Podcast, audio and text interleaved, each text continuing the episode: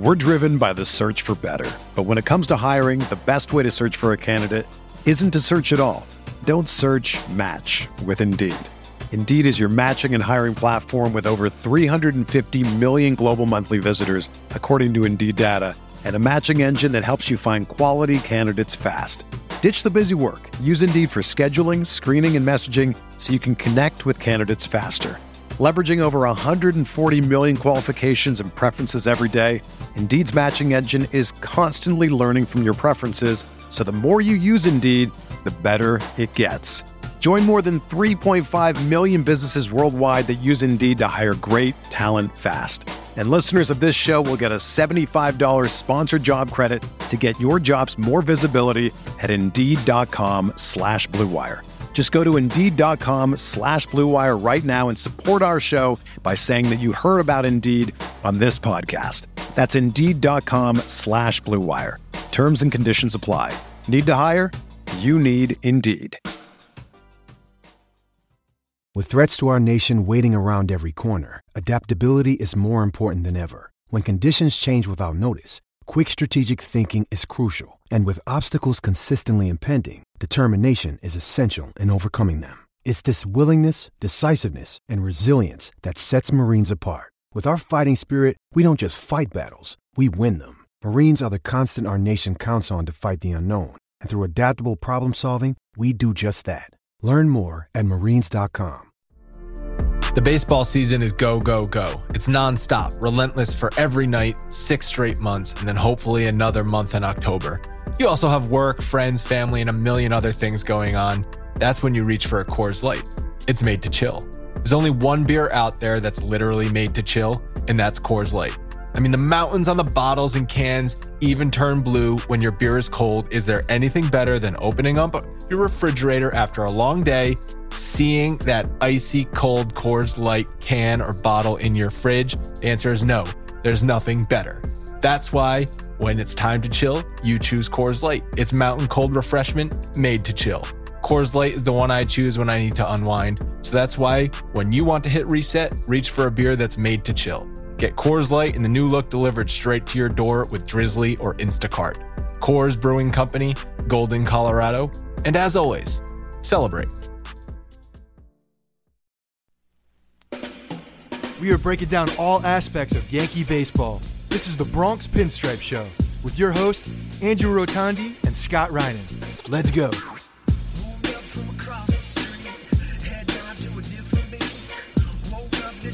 What's up, everyone? Welcome to the podcast. This is the Bronx Pinstripe Show, episode 91. Scott, it's been a very eventful, I'd say, week and a half, two weeks for the Yankees, hasn't it?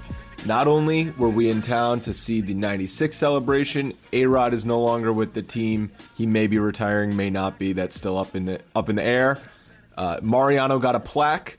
Aaron Judge came up. It was an amazing debut for him. But then over the last week, Gary Sanchez, the Kraken, has officially stolen the show. Yeah, the guy's been unbelievable. I mean, every single time he's coming up to bat, I'm looking for you know something positive. He just looks so comfortable out there. I think that's the one thing I take away from him. And in the meantime, we've seen. I know there was so much excitement, obviously, about Judge coming up, Sanchez coming up, Austin with uh, you know the first big game with with Austin and Judge. They, those two guys have definitely cooled off this week, and Gary Sanchez has definitely risen above as, as the one guy who has I don't know, stayed more consistent since coming up, but well, no. a lot of good things. they they might look cool because Gary Sanchez is hitting six home runs, but you still have Aaron Judge contributing each game. I feel like every time he's in there, he's at least doing something positive, whether it's making a nice play in the field or he had two insurance RBIs for the team on Saturday night. So I think it's all good things from the offensive Yankees rookies. The the no pitching ones, on the other hand, I guess. What are you talking about? You can't desired. You, you, can't say that right now. Chad uh, Green well, and Chad Green and Luis Cessa have been about, their last three starts have been lights out. Yes, very true. I'm talking more about Severino, who I am extremely disappointed in. But yes, he's been he's been an anomaly. I don't even know what this guy is anymore. We're gonna get into all that. First, let's dedicate this episode number 91 to Chicken Alfredo Aceves. Um, if you remember him, pitched for the Yankees from 08 to 2010 and then came back at the end of his career in 2014. And then he was sandwiched in there, pitched for the Red Sox. So he's had a, one of those unique careers. I, I would imagine there's not many players where they only played for the Yankees and Red Sox. He had a few good seasons for the Yankees out of the bullpen. He was kind of like that Swiss Army knife for Girardi. Out of the pen, he would use him for an out or maybe even six, seven outs at a time. So interesting guy, I think. Um, he did have that PED suspension, and I think that pretty much ended his career. And one thing I always remember about Aceves, I don't know about you, but didn't he just kind of give off a, a pissed off vibe? Like he was always most likely going to hit somebody when he was on the mound or wanted to hit somebody?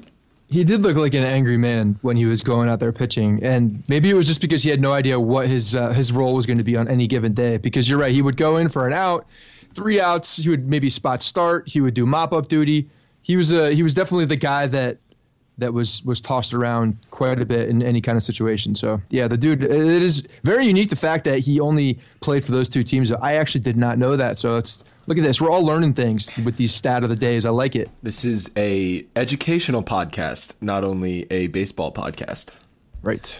Um, all right, we we teased it. Let's just dive right into the Scranton shuttle of pitching arms that the Yankees are bringing back and forth from the Bronx back down to Scranton. Yes, you were absolutely right in saying that this weekend was very good, or this last week was very good for young Yankees pitchers. Both Chad Green and Luis Cessa had really good starts. Chad Green, 11 strikeouts against the Blue Jays, who are a legit lineup.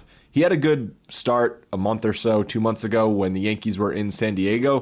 Right. But to be honest with you, the Padres are essentially a 4A team and I've always called him a 4A pitcher. So that's kind of why I I thought he was a 4A pitcher. He could pitch well against fringe major league hitters, but not good major league hitters. So 11 strikeouts versus a Toronto team is definitely legit. Um, and then he, he backed it up on today, on Sunday, as we're recording this. Fortunately, the Yankees scored no runs for him. They scored no runs for him all week. They edged out a 1 0 victory on Monday, but he shut pretty much shut the Angels down, who's another decent hitting team. They got Trout, they got Pujols, so they have some hitters in there too, and he, he looked pretty good again today. Yeah, I'm I'm impressed by by what Green has done. First of all, by pitching well against Toronto and then coming back and just kind of backing that up. I think that's one of the more important things that we were looking for. We, we'd seen him kind of up and down in the way that he has pitched. He's pitched in the bullpen. He's pitched out of the rotation. So the fact that he came back and backed up a good start with another very good start is extremely positive for me. And then Cessa, Cessa was impressive. That was his first major league start. It was he was really good, and he was showing he was showing some. First of all, the fastball was just popping out of his hand, and it was you know 96. He's got a great fastball. He's got really good movement on his uh, on his pitches, and I think one of the one of the biggest contributors to these guys actually you know, pitching well over the past week is is Gary Sanchez actually because this is a guy that they have comfort with you know, from pitching to him in Scranton. This is a guy that that knows them very well. Obviously, they he knows them better than McCann or even Romine. So this is a guy they're comfortable with, and I, I, really think that's important, especially for a young guy coming in, having that comfort level with a catcher and having that battery. I mean, just d- these guys both, you know, being being rookies, being young, and coming up. Uh, and having worked together in a previous league, I think is extremely important, and it, it only contributes to their success. So, you know that's a really positive thing. The fact that you know these guys can can come up and pitch well in the major leagues with Sanchez as their catcher is only leading me to believe more and more and more in Gary Sanchez and the fact that he is you know going to be a very well-rounded player and probably a better catcher than I was expecting because I, I, was expecting a, a bit of a deficiency from him there, but I just have not seen it. It's a great point that they're able to pitch to Gary Sanchez, and that's I think a huge factor into why they've had some good starts. After Monday's start, Chad Green praised Gary Sanchez and his ability to call games and handle the pitching staff, and he, he just felt an overall comfort with him, which you're right. I mean, Chad Green would come up to the big leagues. He'd look like throwing home run derby practice uh, against Cleveland, and then he'd go back down to Scranton and pitch six shutout innings, and you Light had to up, ask yeah. yourself, what the hell's going on? Why can he be so good in AAA and so bad at the major league level? it's not I'm not going to credit it all to Gary Sanchez, and or I'm not even going to credit most of it to Gary Sanchez, but he does deserve some of the credit. And you're absolutely right, where he looks much better as a catcher than anyone ever thought, anyone ever wrote about, because right. the book on Sanchez was always his bat is going to play in the major leagues, but we're not sure he's going to be a catcher. But his arm looks fantastic, and he looks like he can handle a pitching staff. And if you've got those two things, and he can be a uh, power a power hitting catcher, that's a that's an unbelievable find prospect find by the Yankees. And how about that tweet? How about that tweet the other day I about like it. the, I did like the it. fact that that you know all the naysayers basically saying all the all the quote baseball professional analysts are the keeping us or, or you know making they're saying that we're out of it. And uh, I guess we're just young and, and dumb enough, basically, to to not to not understand that and believe it and just play hard. So I love it. I, love his stubbornness. I love the fact that he, that he puts that out there as a as a competitor. And you know he he got a hell of a lot of fans this past week with not only for his play, which has been phenomenal, but the fact that he's being vocal about the fact that they're not out of it. That that that definitely uh, gets you going.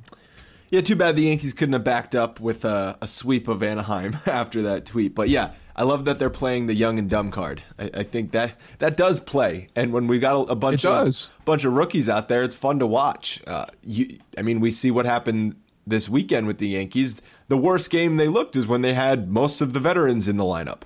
So it, it's not a surprise that the young kids are coming up here and bringing the energy to the table, and the team is actually responding. It, it's unbelievable to see. Um, so you talked about Cessa and how he was impressive in his first start, and I definitely agree. I unfortunately was not able to watch the game, but I did watch the highlights.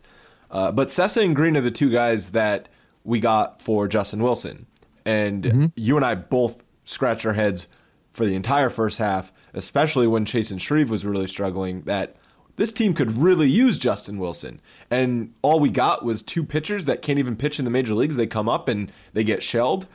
Now, I'm also not going to go all the way to the other side and say that that uh, Cashman made a fantastic trade and it was a steal because the you know we still don't know, but it's starting to look a lot better on that Justin Wilson trade.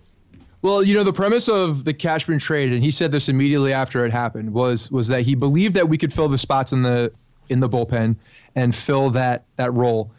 But the the most important thing was is that they needed to get some some depth in the pitching in the starting pitching in AAA. So if things were to happen with an aging rotation, which I have to credit Cashman for seeing into the future. You know, look when you go when you start a season with Tanaka, CC Sabathia, uh, Nova, who came off of you know Tommy John surgery, uh, Eovaldi, who had a you know a, a shortened season last year. Knowing having the foresight to to, to say, hey, we're going to need these guys because chances are we're going to hit some some hard times with health in our rotation. I got to give him a lot of credit for going out and getting that getting these two guys for that reason alone. I mean, yes, they've panned out so far and they they're looking very good this past week.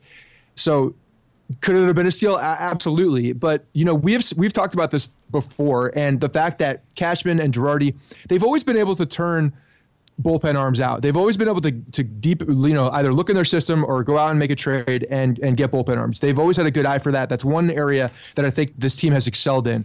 And the fact that they, you know, they got rid of Justin Wilson, really, I think at his at the highest value for him because he put, he had a great year last year and got in return two starting pitchers that were AAA, uh, but on the cusp of of making the majors. And now we're seeing the pan out. It, it was a good move, and Foresight being 2020, obviously, it was a tremendous move because of all of the injuries we've seen now. So, and if you look at the rotation, what it is for the rest of the year, these two guys are locked in for the rest of the year. They're going to get every opportunity to pitch for the rest of the year. And a big reason on that is you mentioned his name, Nathan Eovaldi. We might have seen the last time he pitched in Yankee pinstripes. Oh, man. And I know you're sad about that, right? It's tremendous. it's it's unbelievable what, what's what's happened with him. The you know the peaks and valleys with this guy, I think will go down as one of the uh, one of the, the biggest conundrums that I've seen in, in quite some time with a pitcher. Yeah, it was quite. So it was the peak was May of 2016, and the One month. valleys. No, what are you talking about? He won how many games last year? 15, Oh, I 16? don't care about those wins. The bullpen What a won a lot beautiful what a games. beautiful looking record. What a Yes, it was a great looking. looking record, and then you look, and it was five and a third innings every time. So Nobody will remember can't, that. I can't have this argument again. I really can't. yeah, yeah. We'll look back in five years on it. Look at his record. Nobody will remember the other games. uh, yeah, like Aaron Small. Just look at his record, ten and oh. He zero. looked. Yeah, he was awesome. Didn't didn't matter the fact that the Yankees were scoring eleven runs a game for him. Again, don't remember that. I just remember he was uh, didn't didn't lose. I remember that. Eovaldi will miss the rest of 2016 and possibly all of 2017 because he has a torn flexor tendon and a partial UCL tear, which means he's not only going to have surgery to fix the tendon, but also a second Tommy John surgery. He had it when he was a teenager.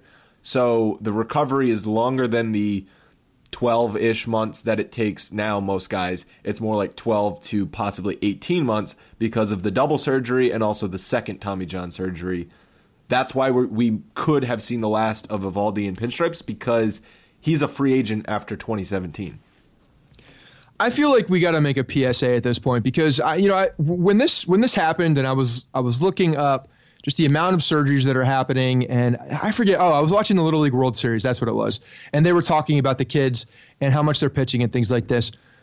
Parents, if you're out there and your and your parent and your kids are good at baseball, please let them play other sports. Let them play other sports and don't let them throw every single month all year round on all these travel teams because this is what's happening. We're seeing this it's I think in in 5 to 10 years this is going to be such a big problem with the amount of injuries that pitchers are going to have because there is so much just just you know the amount of uh, volume that these kids are throwing every single year. Their arms are not fully developed. They're not ready for it. They're just their bodies can't handle it. And when they get older, there's they, you know you start seeing things give out. It's crazy how how this is happening. And the fact that he had surgery, I think he had surgery. It was his sophomore or junior year in high school.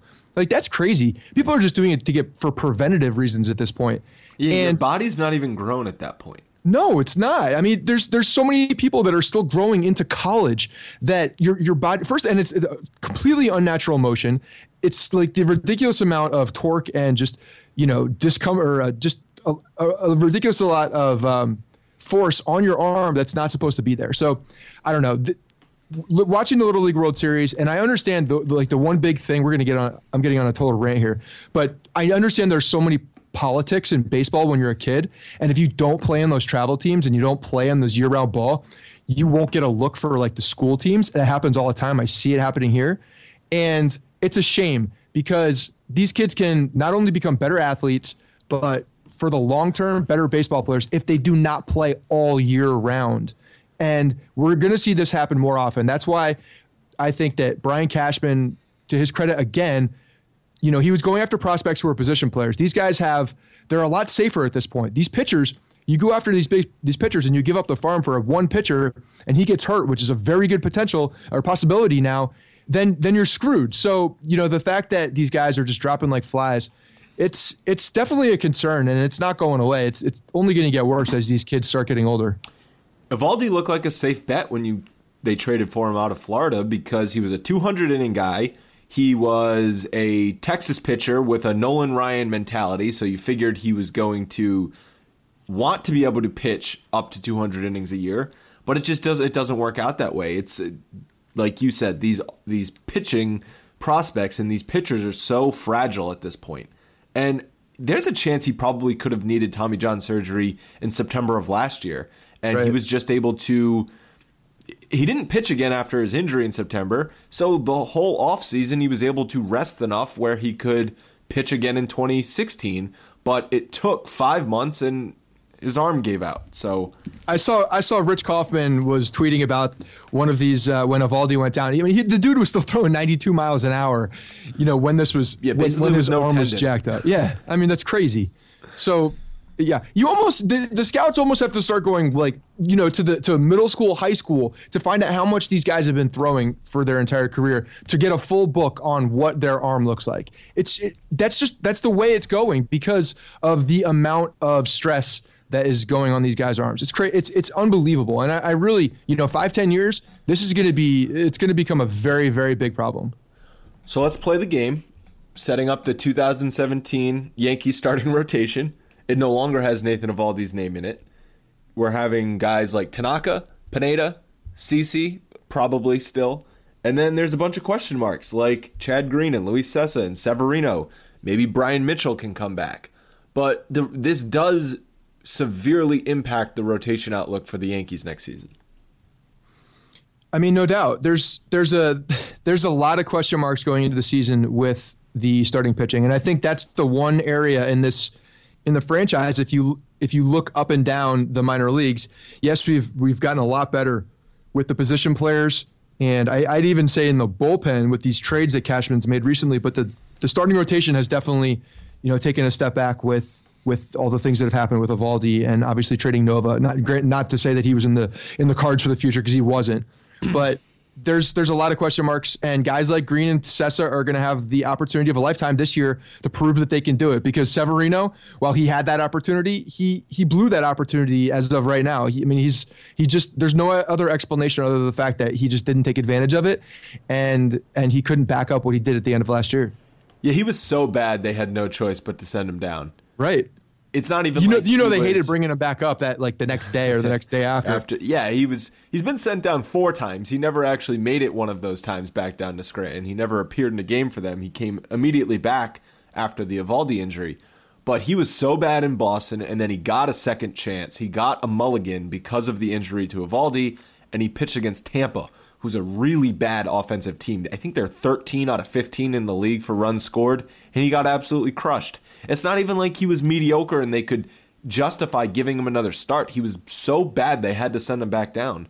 And he goes out in his first start for Scranton, and I guess the numbers aren't that bad. Three earned runs in five and a third innings, but he did, did give up ten hits, and it's just one of those things that you you wonder how he was so successful at the end of last year. I understand he was a young pitcher and hitters didn't see him, but the difference between how good he was last year and how bad he was this year, you can't just answer with guys haven't seen him. What else is going on there? Is it a mental thing? Is it Yes. simply that he just doesn't have the feel for his slider? What is it?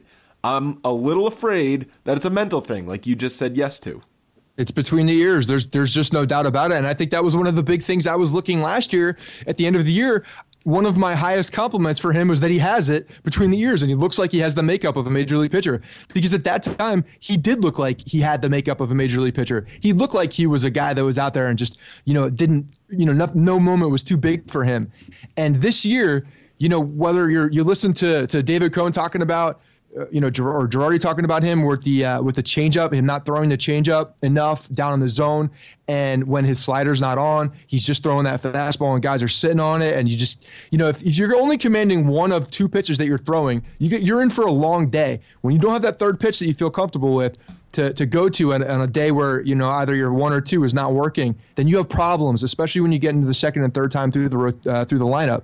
So this guy's got to become more of a complete pitcher. And between the ears, he's got to, I don't know, you know, I think that's, see, to me, when you lose confidence, you don't get the feel for a pitch th- at this point in your career, it's mental. It really is. I I don't know how you can just lose the feel for a pitch. I remember, I remember when Eovaldi was saying that, it was baffling my brain. And I just don't buy that as an excuse. I think it's a mental state and you're just not able to execute. And that's a problem. Well, uh, Pineda lost the feel for his slider within at bats. He would lose it on two strikes. He would hang it. So But that's see, that's the thing. I feel like you're just not executing what you're supposed to do. I don't. I just don't know how you lose your feel. I can understand you losing the feel for a pitch for a, a day, okay, like or you know for a given start or a small portion of time. But the fact that you just can't get it back again just doesn't make sense to me. I don't. I don't get that. Like this is your one job. Get the get the feel back. Like yeah, you can have a bad day. I get it. You know maybe. I, I don't know. Something was going on. There was there was there was something else that, that was occurring. You're you're you're you didn't have the right amount of moisture on your fingers. I don't know what the hell. It was a hot day. It was a cold day. Whatever. Get it back. That's what you do. That's your job. Get it back. If you can't get it back, then I have very very big problems, and I'm concerned with your long term outlook. At this point, he's still in their plans for the future, but I, I feel like that's fading extremely quickly. He's. I mean, if if you asked Brian Cashman today who his odds-on favorite are going to be in the rotation next year, Severino's in that list. He's in that list because I believe they have the confidence that he's going to bounce back, or at least that's what they'll say to us. So he's there. He just needs to take advantage of it and, and stop sucking because he's doing this to himself. He's getting every opportunity. All right, I'm writing- you know the organization I'm writing that down. Severino, stop sucking. Stop I'll- sucking, I'll make yeah. sure to tell him that. He needs to write that on the on the mirror and and st- and do like the A Rod picture every day and just stare at that. It's like how the Yankees used to touch the sign of uh, "The Good Lord made me a Yankee" on the way Yeah, out to the field. He should just touch a sign, "Don't suck." above his door every day. Don't suck today. Boom. Today's tw- a great day not to suck. On Twitter, I got some people asking about uh, left-hander in the minors for the Yankees. I'm gonna butcher his first name. Is it Dietrich or Dietrich? Enns. I'm pretty sure it's Dietrich. Dietrich, Dietrich Enns. Enns. Okay. Yes. I knew nothing about this guy other than the fact that his stats look really, really good, and I his stats look phenomenal when you dig into it. He has a, he's got a 1.62 ERA and 128 innings pitched this year. 13 and 4 record in 22 starts. He's 25 years old. That's between Trenton and Scranton. Those numbers, without knowing anything else about him, is a top pitching prospect. Then you look at him, he's 25 years old. He tops out in the high 80s. He's no, low, he tops out in the low 90s. Okay, well, I've read I one one scouting report I read on him was that he he lives in the 86 to 88 range. Okay. And he's a he's a location guy. He mixes up his changeup and his and his curveball and his slider. And he's a smart pitcher, which is I think one of the reasons why he has dominated probably aggressive hitters in the minors. Mm-hmm. I'm not sure if that plays in the major leagues, but given those stats, you would think they would give him a chance because he's done everything within his power to be called up to the next level. Right. And a guy like that who has just the, you know, complete command of all of his pitches to me is is exciting because I think this league is so much of a fastball hitting league. And you see, you know, we're seeing home run numbers up as you as you had mentioned in the past. And we're also seeing strikeout numbers big time up because I think there's so many fastball sitting hitters now, and these guys are just geared up for you know high 90s, and that's not that, that's not phasing anybody anymore. When they have a guy come in and just throws complete junk and is locating that junk, and then can spot a you know a 90 mile an hour fastball, that that's going to play like more like a 95 mile an hour fastball if you're if you're on your toes and you know you're you're out in front and looking for something off speed. So I think if this guy, I mean, granted, he could be a 4A pitcher as well. Who knows? He, the, the real test would happen if he came up. But it's interesting to see because I think he can play. Who's the guy on uh, on Toronto that he's a little older? I can't think of his name. He's the starting pitcher. He he throws same like very Happ. very similar. You're not thinking of Happ, are you? Well, Jay, he's a he's a he's a lefty as well. Yeah, Happ doesn't throw that hard. Jaw Happ. No, I'm thinking of another guy who's a right-handed pitch, uh, right-handed pitcher. I don't know. I, I, can't think of it. Not Stroman, but it's anyway, anyway, there's a there's a the Toronto pitcher. I'll, I'll get it as soon as we nice probably end there. the show. Thank you. The uh, well, hey, Jamie Moyer lived throwing junk for 25 years in the major. There's leagues. a lot of guys that, that have lived that way. I mean, Mike Mussina was the guy that threw 90 miles an hour and was able to spot. Look at, I mean, you're going to extremes. I understand, but Maddux was a guy who was able to, you know, forge an entire career out of locating. Breaking and, news: you heard you heard it here first. Dietrich Enns is the next Greg Maddux. It's possible. You never know. Let this kid have a chance. We'll see. I think I know. Does he wear glasses? That would be even better. Need some glasses with some tape in the middle. I was watching uh, because we went to the Steiner Sports event on Monday, and I was all jacked up about the '96 team. I rewatched the '96 World Series video, and yeah, Maddux was just so nerdy looking, and he would just shove the bats down your throat. It was unbelievable. You know, he, I forgot this. He won four straight Cy Young awards. Wow their pitchers, eh, their pitching staff in the '90s was ridiculous. They should have won way more. Oh, yeah. than they did. One World Series is an underachievement. Oh, big time! With that pitching staff, it was filthy. Getting back on track. Uh, that 96, let's stay off track for a second because that 96 video was amazing. Oh, it's my favorite one. If, if we're ranking yeah. the World Series videos, I had them all on VHS. It goes 96. Then I think it goes 2000 because we beat the Mets then 98, and then 99. I didn't really, I wasn't really a huge fan of the 99 one. No, well, I like the '96 one just because it's got like all the cheesy stuff too, like in the, all oh, the yeah. intros, and you even got the guys meeting at the bat, which was awesome. And there's just there's just a whole ton, a, a lot of really really good like B-roll stuff too. Well, that was definitely the best World Series of the late '90s. The rest Marco of Estrada, he's just uh, dominated. Marco Estrada, you got there. Thank you. Whew. Does that allow us to get back on track? Kind of. That's that was driving me nuts. But that's a dude who has, you know, some decent success. He does not throw hard at all. I mean, he's he's living under 90 miles an hour, I'd say, and just frustrates the living hell out of people. So that that's a guy who, what last year I'm looking up his numbers right now, was uh, in the major leagues, 13 wins, eight losses, through uh, a 3.13 ERA, uh, and and doesn't really sniff 90 miles an hour very often. So it's possible. It's certainly possible, but I think he will have a look next spring training to make the starting rotation. It's going to be a lot of new faces, I think, in the starting rotation next year. Um, we kind of knew what we had going into this year. The only question was really that fifth starter spot between CC and Nova. But I think there's going to be two, possibly three rotation spots open for next season. Um, all right, let's get into some mailbag questions. I want to mention them now because they are specifically talking about the Yankees catching situation. The first one comes from Jared from Long Island, and he says, What do you think the future looks like for Austin Romine and Tyler Austin? Romine will have to compete with Sanchez and McCann for a job. Austin will have to compete with Bird at first base. Do you see any possible trades or position moving involved these two? Involved with these two. Thanks for taking my question. Love the show and keep being awesome. And then the next one is from Judah, and he says, with Gary Sanchez being named the Yankees starting catcher, what is the future of Brian McCann with the Yankees? So we kind of touched on how good Sanchez looked, but it definitely creates a situation for the Yankees and Brian McCann, and that's what I wrote about on Friday.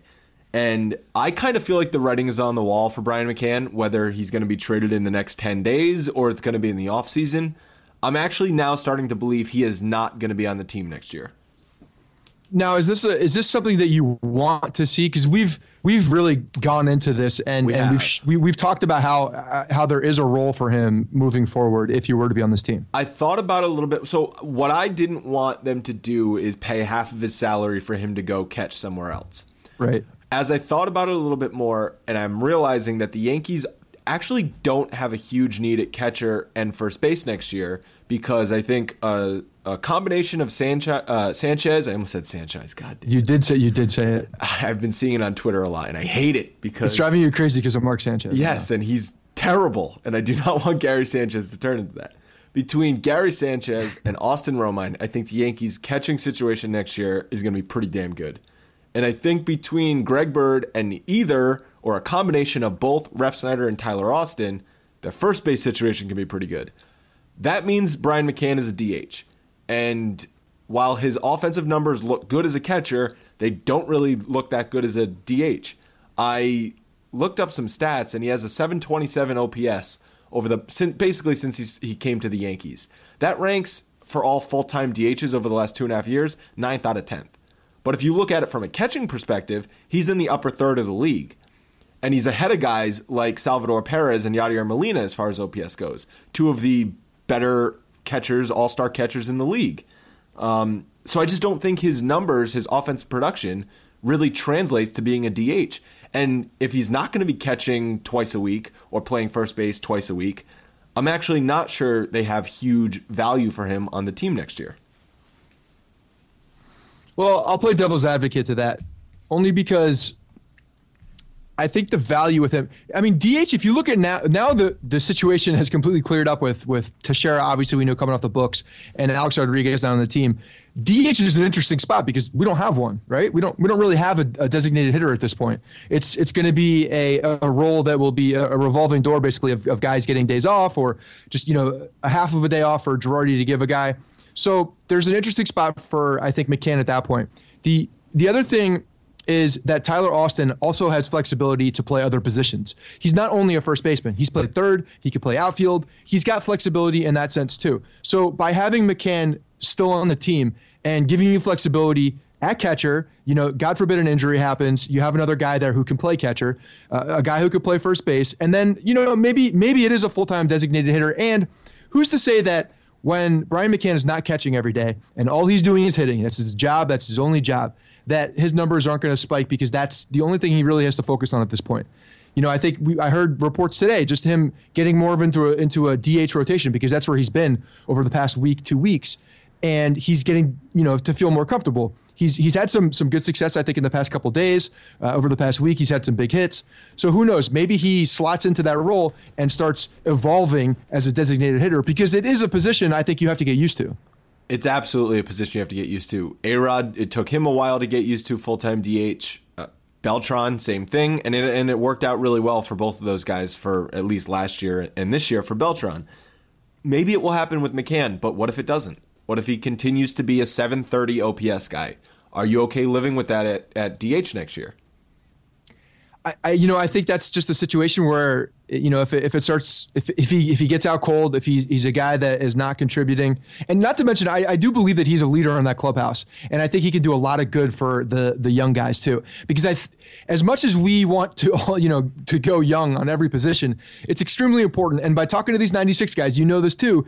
Then they were the, one of the biggest reasons they said they had such such success is because all those young guys were surrounded by veterans who had been there, done that, and were and played a very big role in getting them acclimated to the major leagues and help them taking the next step. And I think Brian McCann is that type of guy, that gritty clubhouse guy who can who can also help you know uh, be a, a, mentor for a lot of these guys, not only hitting but catching and just being you know in the major leagues. I think he can help in that in that way as well. And then you know I do believe he can contribute. So you know I'm I'm not opposed to him being on the team. I'm totally fine with him being on the team next year. If you get if you get something that's that's significant value, which I don't see happening no. at this point or even in the offseason, then I'm totally fine with him being on the team.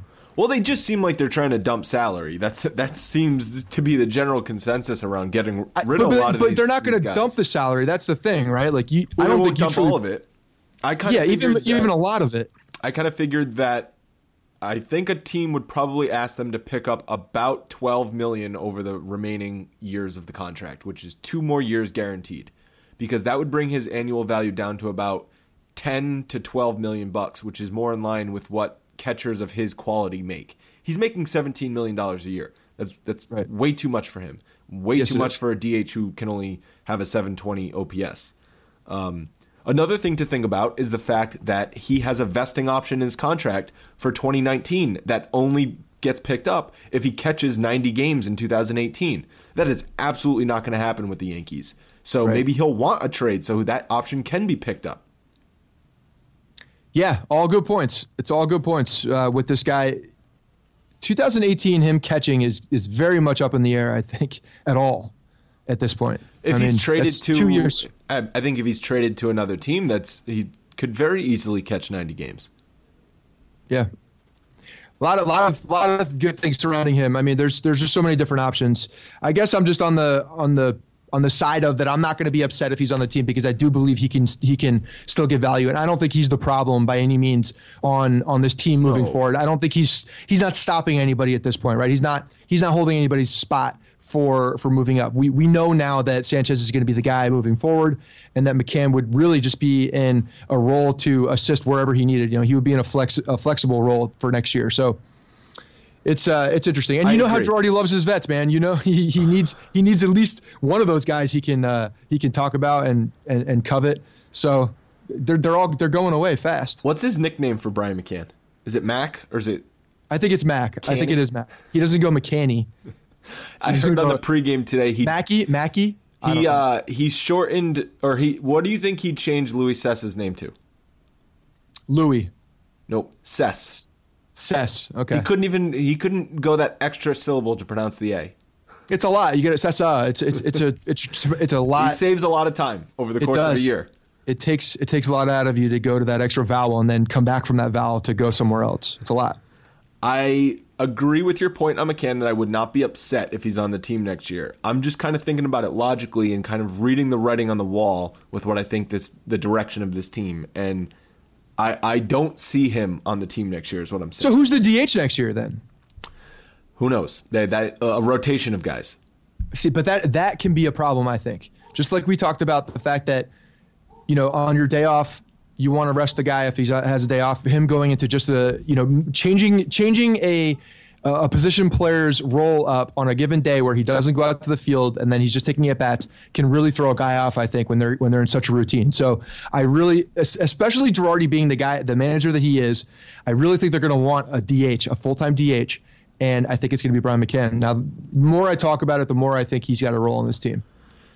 It, I mean, yes, that that is entirely possible, and it, and if, I would love that if his offensive numbers could creep up a little bit over the next month and a half when he's full time DHing. Maybe he can learn to be a DH because it's not easy when yeah. you when you I'm, sit on he, the bench cold for for most of the game.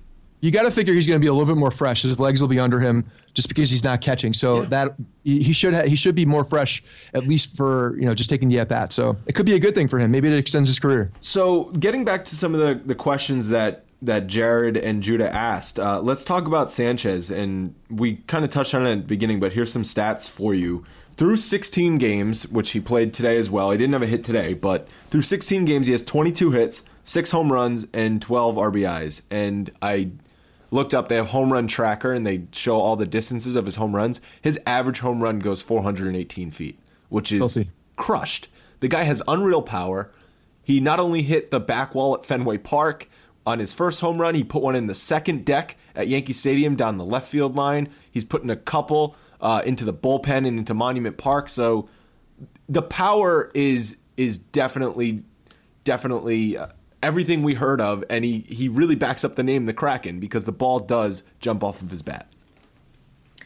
Yeah, and and the fact that he's been contributing behind the plate too. I mean, today throwing out Trout with, I mean, he threw him he threw him out by Can we talk about a step that, and a half. That was the worst slide into second base on a stolen base attempt I've ever seen. Okay, fine, but the ball beat him by you know a, a solid amount. He so slid uh, like 15 feet in front of the bag towards center field. What was very- that?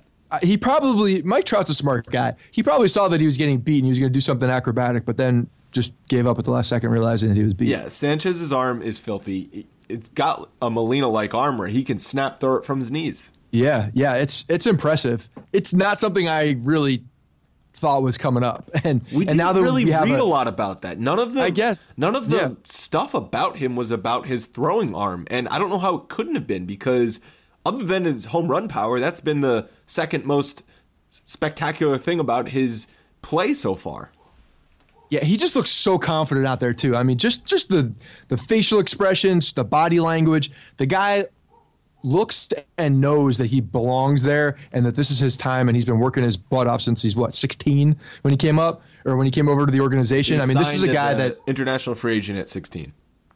yeah, I mean that's that's crazy. So you know, all his whole his whole basically childhood has been a culmination and leading up to this point, and he's delivering. I mean, he's ready for it, and he looks like the real deal. And it's just another another guy to be excited about for the Yankees moving forward. Did you see that that fun stat that he is only the third Yankee to have five home runs through 15 through his first 15 games of his Yankees career, joining the elite list of Shelley Duncan and Steve Whitaker.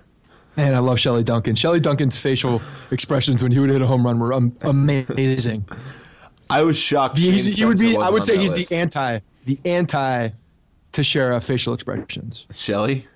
Yo, yeah, just like pure pure exuberance. I loved it. Uh, also on that list, who had four through his first 15 games, was Jesus Montero. Oof. what a fall from grace that kid had. I mean, Grace has just a hype. There was real no. There was. I guess he had a good AAA career. Do you remember though how uncomfortable behind the plate he looked? We were saying that maybe he can catch a little bit and be a DH because he looks so uncomfortable behind the plate. And think about how confident Gary Sanchez looks behind the plate. It's just Oh, it's such a difference. It's such a difference. So, um, very excited about him. He's another one of those guys those that would drive me nuts. Him, he would run. He ran like a Rod, and it would. And it used to drive me crazy. Like his heel never touched the ground. Can't stand that. It's the little things in life that you gotta you gotta get through on a on a long 162 game major league season. You can't can't be annoyed by how your catcher runs.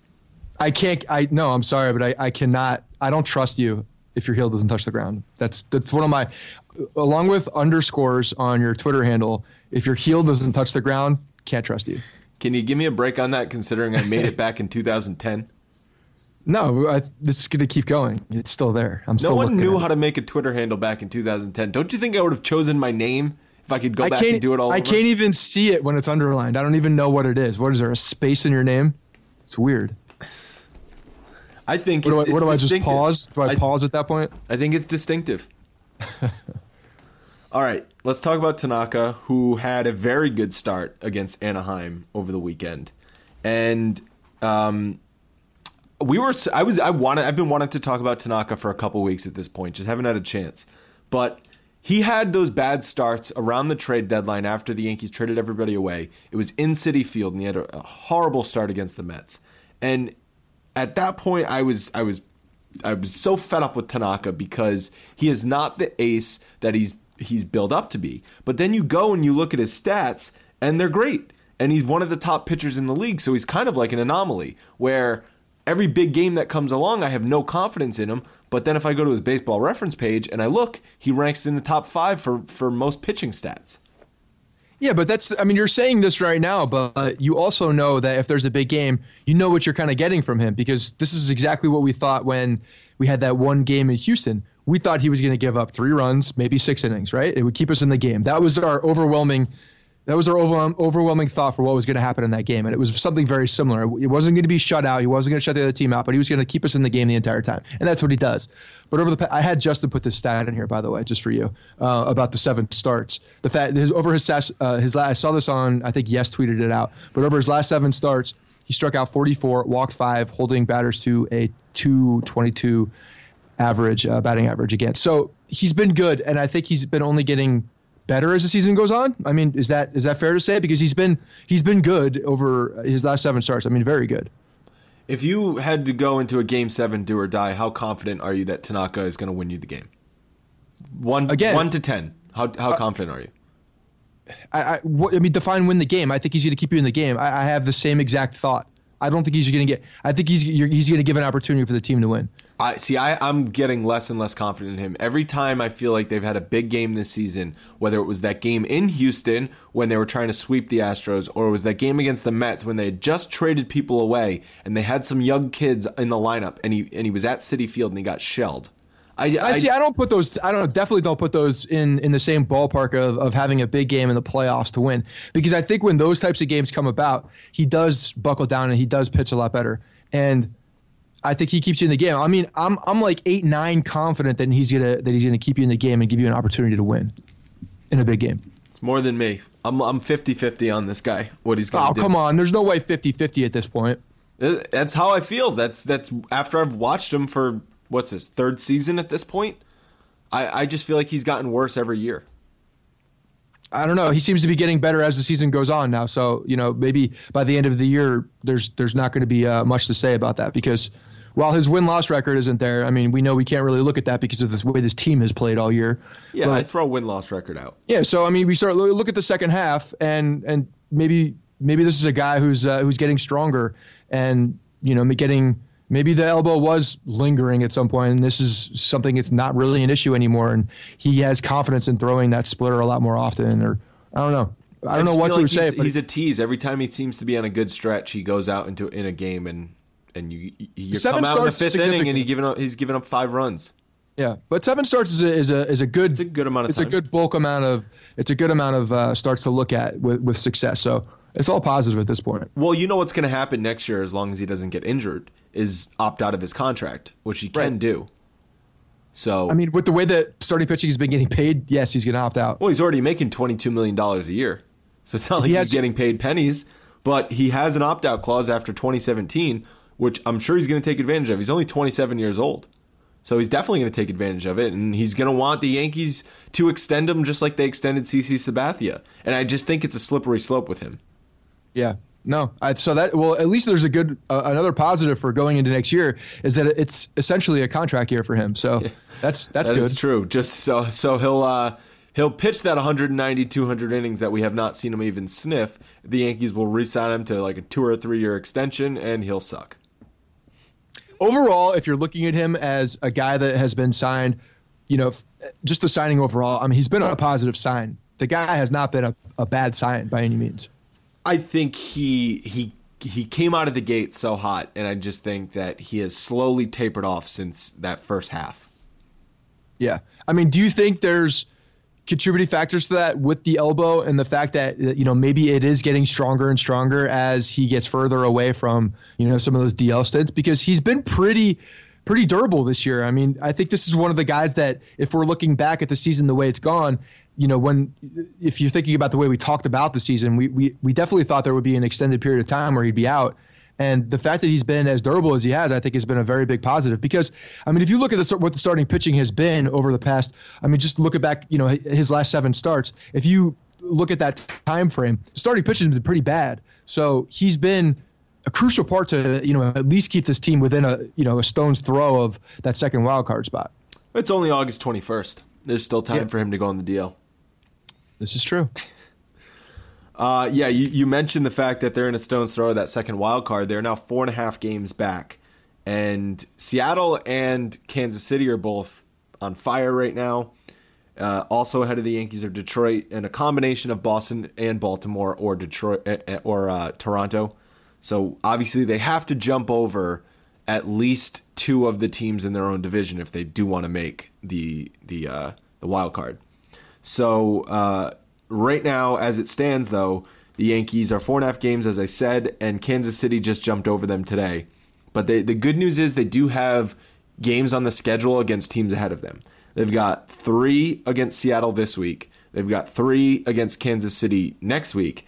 And they've got, for the rest of the season, nine more against Baltimore, seven more against Boston, and seven more against Toronto.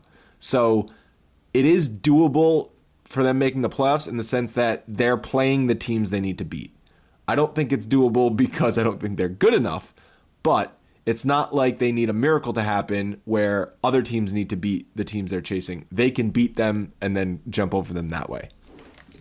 Yeah, and I'm glad that we're playing these teams because we're we're getting a basically simulated extremely important games. I mean, there's so if you if you if you take an average Yankees fan, the fact that you act, there, if you think there's a legit shot for them making the playoffs, you'll probably go I don't know maybe 50-50. Some people are just all in, and the fact 50, that the clubhouse, 50. yeah, because people I think, think it's 50-50? I no no no, I think 50-50 with the fans you talk to. With the, the, oh. amount of fans that think there's still an opportunity, and the amount of fans that like you Got who it. just think the world is ending. Right. So I'm on the side where I still I still think there's an opportunity got to put together, I think, a, a, long winning streak. I think that's the key is to, is to put out, you know, a, a streak kind of like what what um, Kansas City. How many of Kansas City won? They've won a, a lot. They've, row, they've right? won something crazy like over the last 25 games. I think I saw it's like uh, 18 of their last yeah. 25 or so. So there needs like to be there needs to be some kind of a, a miraculous streak like that. I think because if you're going, you know, even two out of three winning in these. You got to sweep a few series along the way. That's why today I think that was huge today with missed opportunity. Such a missed opportunity. Anaheim is 20 games out of their division. They're a bad team. They've got two good hitters on that team. And the Yankees couldn't take advantage. They had a great pitching performance by Cessa, and the offense just was totally flat. They had chances in the, in the middle of that game. They only got one hit with runners in scoring position, and it didn't even score a run. And it, you look at the lineup card, and Girardi had Judge on the bench and Tyler Austin on the bench. And I understand that he doesn't want to burn these guys out, and they've got to go to Seattle right away. They have no off days, but they just had an off day on Thursday, right? Why could they, these guys just rested? They're 24 year old rookies. They want to play. Put your best team on the field. I don't. I don't need to see Aaron Hicks and Brett Gardner and Brian McCann and Chase Headley and Mark Teixeira in the lineup. We know that lineup stinks. We've seen that lineup stink for 110 games this season. We don't need to keep seeing it. that was my and Ter- and Torreyes has been hot. I mean, this kid Torreyes has been his first yeah. career home run. He's Let been the having the play. week of his life. Yeah, he's been having the week of his life. So the fa- and the fact that Headley's been banged up. I mean, yeah, I, am with you on that one. Got to play him. I think you're resting Headley until until Torreyes is just kind of cools down because he he's been playing really well. And you know the fact that that uh, Aaron Judge comes in with a big hit, then he gets uh, then he gets sad. So yeah, there's some there's some questioning questioning Girardi's. Uh, I know the pitcher today. The pitcher today was Chacín or Chacín. Yeah, yeah, yeah. He, five ERA. He's five ERA. He's in. a sinker ball righty, so they wanted to get lefties in the lineup. But I, I honestly don't care. Put the guys who are the playing the best on the field at this point in time. Yeah, Teixeira was making some horrible faces today too. I, I, I just I can't wait till that's gone. He's probably constipated because so, he's on the road. You know, sometimes people when they travel, that happens. Oh yeah, the, the, especially when you're not getting uh, any any uh, glucose. it's tough. Or gluten in his diet. That's, that's yeah, tough. glucose is not gluten. Glucose is totally different. not even remotely the same thing. But the the fact of the matter is, I would rather see Rob Refsnyder up taking that at bat over over Mark Teixeira at this point. In all honesty, well, give me Mark, give me him. give me him. The Mark Teixeira farewell tour. Didn't you see the Angels put a nice message on the scoreboard today? Thank well, you, yeah, Mark he, Teixeira. Congratulations on a great career. Yeah, he played there, so they're going to get that. He's going to get one of those. there for two months. That's fine, but he played there. He's part of their history. It's the Mark Teixeira farewell tour. I'm sure there were some some Did you Teixeira see what the. Angels gave him. No, they, they, they gave him something. No. Oh, jeez. You know he hit 358 in that second half for them.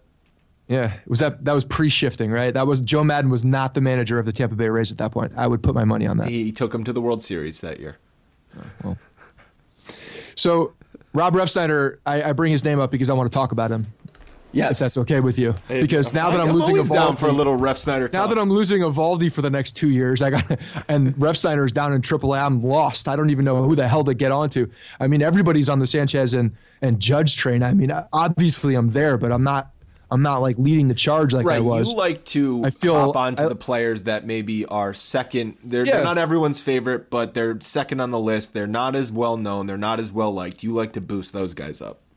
my mother my mother raised me to be a leader not a follower that's that's what was ingrained in my brain ever since i was three years old the fact that i'm leading the charge i believe on rob refsnyder's wagon and i've gotten a lot of people involved and a lot of people excited about this guy for all the right reasons is is very disappointing watching what he's doing right now in AAA because he's killing it and he should be killing it on the major league level 15 for 30 since being sent down petting 500 500. I don't give a I don't care. AAA is a pretty good level of baseball. You can say When you're betting on this 500. podcast.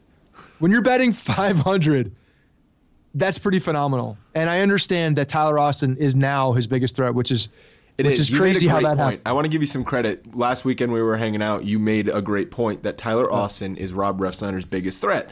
Because what is what is Rob Refsnyder's value, biggest value to the Yankees? He's kind of a Swiss Army knife of of players where he can play first base, he can play right field, he can play second base, and he can you can bat him either at the bottom of the lineup or if he's going hot, you can bat him at the top of the lineup and know you're getting strong at bats. Tyler Austin is kind of a better version, or at least a better defensive version of Rob Refsnyder. Defensive version is the key at this point. and if he hits equal to what Refsnyder does, I think that kind of puts Refsnyder out of a job. you know, everybody was talking about Refsnyder when when he went when he went down. I was I was not happy about it, and I was voicing my opinion on Twitter through Bronx Pinstripes, and everybody who was responding to that tweet kept saying, "Oh, it's just a it's a you know because they, I think they burned out their pitchers the day before." Well, that was the so- day that Eovaldi got injured. That's right. That's so exactly they had to was. use nine pitchers, so they needed to shuffle. They needed more pitching, and Refsnyder was unfortunately the odd man out. But he But didn't get the everybody call was- back. He didn't get the call back when Everybody was saying like this is just a, a, a day or two. He's coming back. They had to get new pitchers, and I'm looking at it. I'm like, uh, uh-uh, uh, uh. Look at what's happening right now because the way that's happening, the way this roster is, is panning out, they're gonna call Tyler Austin up because he was hot and he's a real first baseman. They're gonna call him up. Not to mention that Austin plays third and can play, you know, left or right field. This is a problem for Rob Refsnyder because that is exactly his value.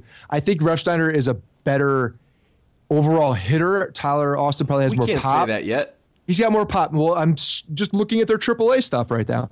I mean, Refsnyder has been, you know, he's he's gotten major league experience. I, I think overall he is a better hitter. Just looking at him, I think he's a better overall hitter in that role because Austin has more pop. He definitely does, but Rob Refsnyder is a more complete hitter. I think so. Either way, we know what what Girardi They're wants. they're close enough offensively where if Austin is that much more valuable defensively, then Refsnyder is Oh, definitely it out of tips the the scale on Girardi's side, no doubt. And they hate Refsnyder still for some reason. He's still pissed. I yeah, told you I- why. He he because he's he he they hate him. He's there's no other explanation. Um, yeah, he's going to get the call back September 1st, but how much is he really going to get to play when rosters expand? And he's also competing with Tyler Austin for playing time. So I don't know And know. now that Hicks now that Hicks is trying to you know Hicks get some at bats and make make make Little- the uh, make the most of his at bats. a little behind the scenes before the show, Scott was like, "Oh, I got to look up Aaron Hicks's stats over the last couple weeks because he's on fire." And no matter which way we did it, five games, ten games, twenty games, he's batting like two ninety six. I didn't say on fire. I said he's been doing better. He's been putting. He seems like know, he's doing but better. but it seemed like he's on fire because instead of Yeah. going 0 for 4 every night, he maybe squeaks out a hit. yeah, yeah. I mean, it just seemed like he was on base a little bit more often. So I had to look it up He to see if it was One- actually true. Maybe once a game instead of zero times a game. Yeah, yeah. And His every OBP time it's like, oh, still- Rob, wasn't his OBP still under 300 when we looked It, it? yeah, it was at two. It was at two ninety, I think, over, over in the month of That's August. still a below average player. Yeah, batting two sixty eight. Yep. So that's a guy that's got a big arm. He throws one hundred and five miles an hour, though. Watch out for that. He threw a guy out today. Yes, I did see that. So Maybe we could use him in the in the uh, bullpen. That's what I keep saying. Like, can we just see that? That would be something I'd I'd watch. Yeah, he could be the new the right-handed Aroldis Chapman. Yeah, that'd be phenomenal. Uh, when rosters expand, though, as I said, a lot of guys will, will get the call up, and um, Refsnyder will be one of them. Maybe we'll see some of the, the pitching that uh, that we mentioned earlier in the show.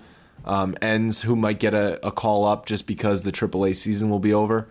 Um, but I think this year September call up should be pretty exciting.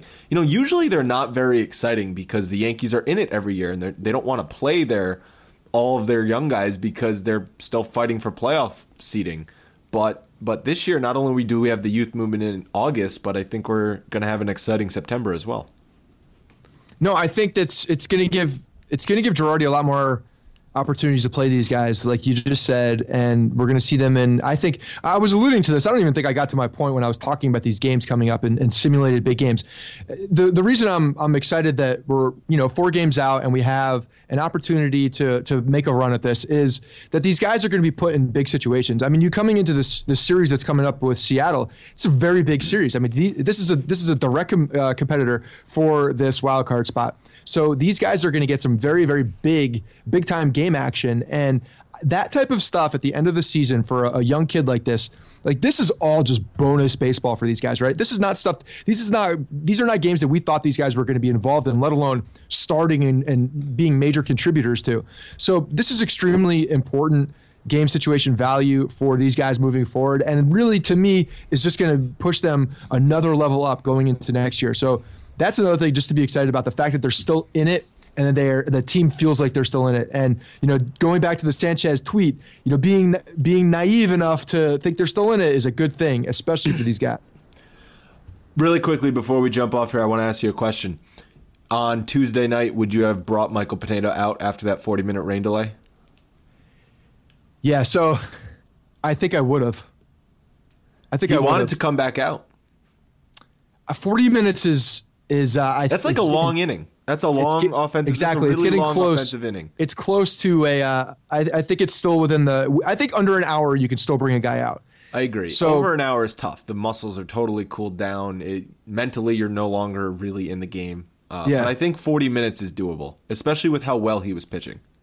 Yeah, and honestly, I think that Girardi just uh, just thought he a six run ball game going into it. It should be enough. Should I mean, be enough. I, I, I and and it should have been. It should have been enough. I hate to blame that solely on Girardi for not bringing Pineda out because it, it was a five nothing lead. And then it was actually a six nothing lead. It was six. Because, it was so I guess it was more than forty minutes because the Yankees were batting. So it was a forty minute rain delay plus the inning that they hit. So maybe it was an hour. But okay. six run lead with nine outs to go should be plenty, or twelve outs to go should be plenty for your yes. bullpen. Right. A, a, bullpen I know that lost Miller and Betances or Miller and uh, Chapman, but it's still a pretty good bullpen. It's, it's not, been good so far, but it's good. It's it's well above league average. They've done their job. They've done their job ever since the trades have happened. And I mean, they were just you know, Swarzak was terrible. I mean, he left has him out he been too long. good? That was the biggest thing on Girardi that that game was that he left Swarzak out there to give up four runs. You know, he didn't have it after he walked the first batter. Get him out of there. The problem is, is that the the other the other guy that came in was Chasen Shreve and didn't even get an out. Shreve. I mean, I he's been so seen... bad. I think that was his last phone. I, I yeah. agree. I think he's. I don't. He's got. There's zero confidence in this guy. I don't know how Girardi can. He can't even can, get an out anymore. Not even an out. I don't know how you could throw him. And he was visibly just like he was pissed off at the fact that he couldn't get it out, which leads me to believe that he was really trying hard, really wanted to, and just couldn't do it. I just don't think amazing he's talented. how good he was in the first half of last year. Lights out last year. Yeah, I don't know what I don't know how there's such a big drop off from that. I don't get that because it was over an extended period of time, and it was the fir- whole first half. So it sounded like it sounded like the league hadn't seen him.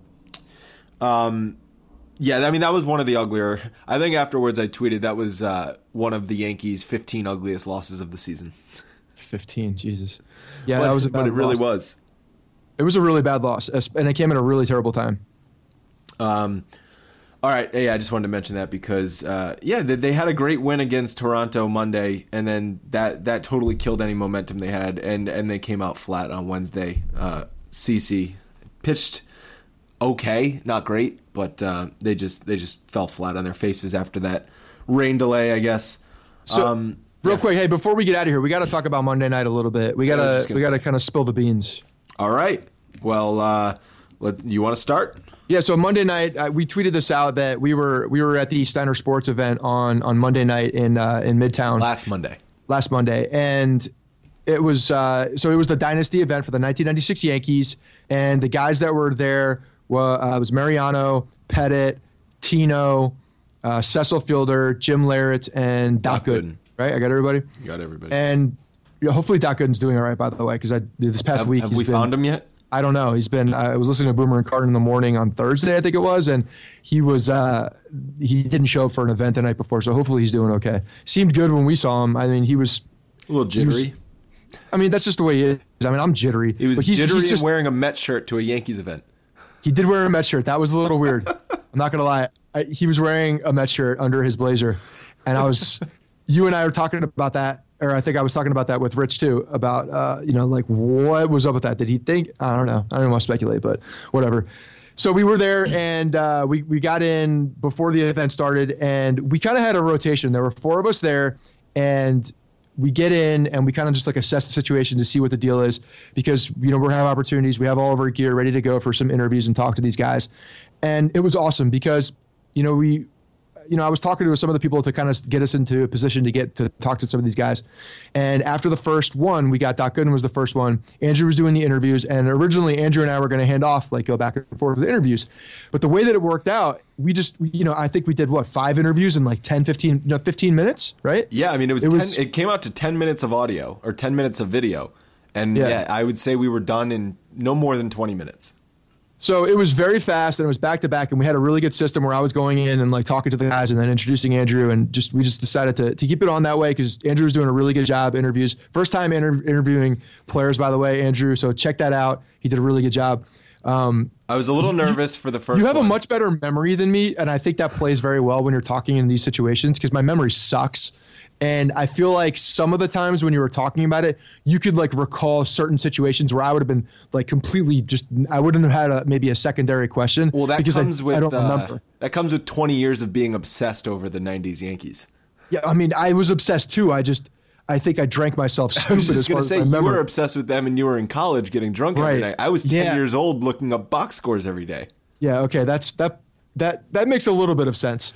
But, what I was saying is that uh, the first interview that we got was Doc Gooden, and I on the on the video, it's the first interview. The first question I'm asking, you can kind of hear the jitteriness in my voice. I was very very nervous, but Doc was a great interview. He gave th- I thought thoughtful and, and good answers.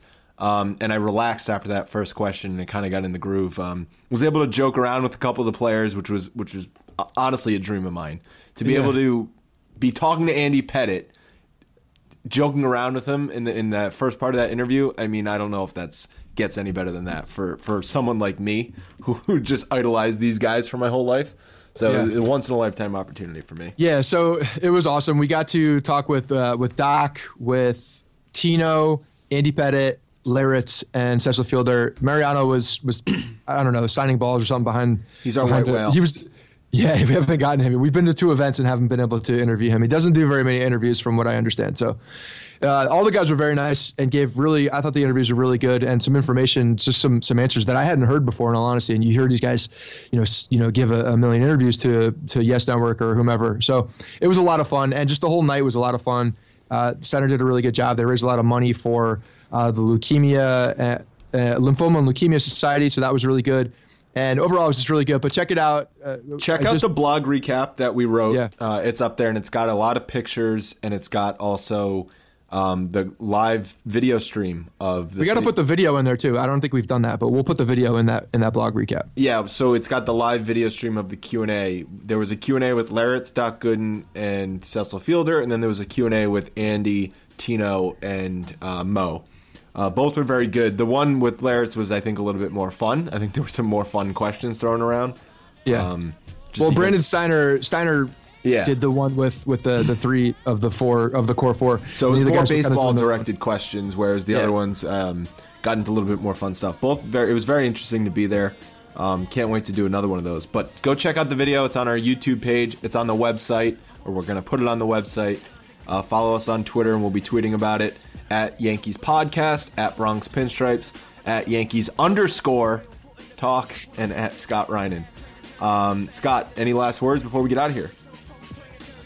I'm good. I'm excited to see these guys take some important at bats. So let's uh, let's continue the growth. Hashtag important at bats. Hashtag important at bats for the believers. We'll talk to you guys next week.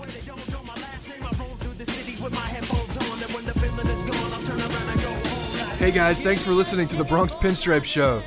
Make sure you find us on iTunes and subscribe so you can get all new episodes directly onto your phone. If you do like the show, we'd love for you to take a minute and give us a five star rating and review in iTunes. It really helps us out and allows us to create more shows. We're on Twitter at Bronx Pinstripes and the same on Facebook. You can always find us there talking Yankee baseball. Thanks again, guys, for your support. Really appreciate it, and go Yankees.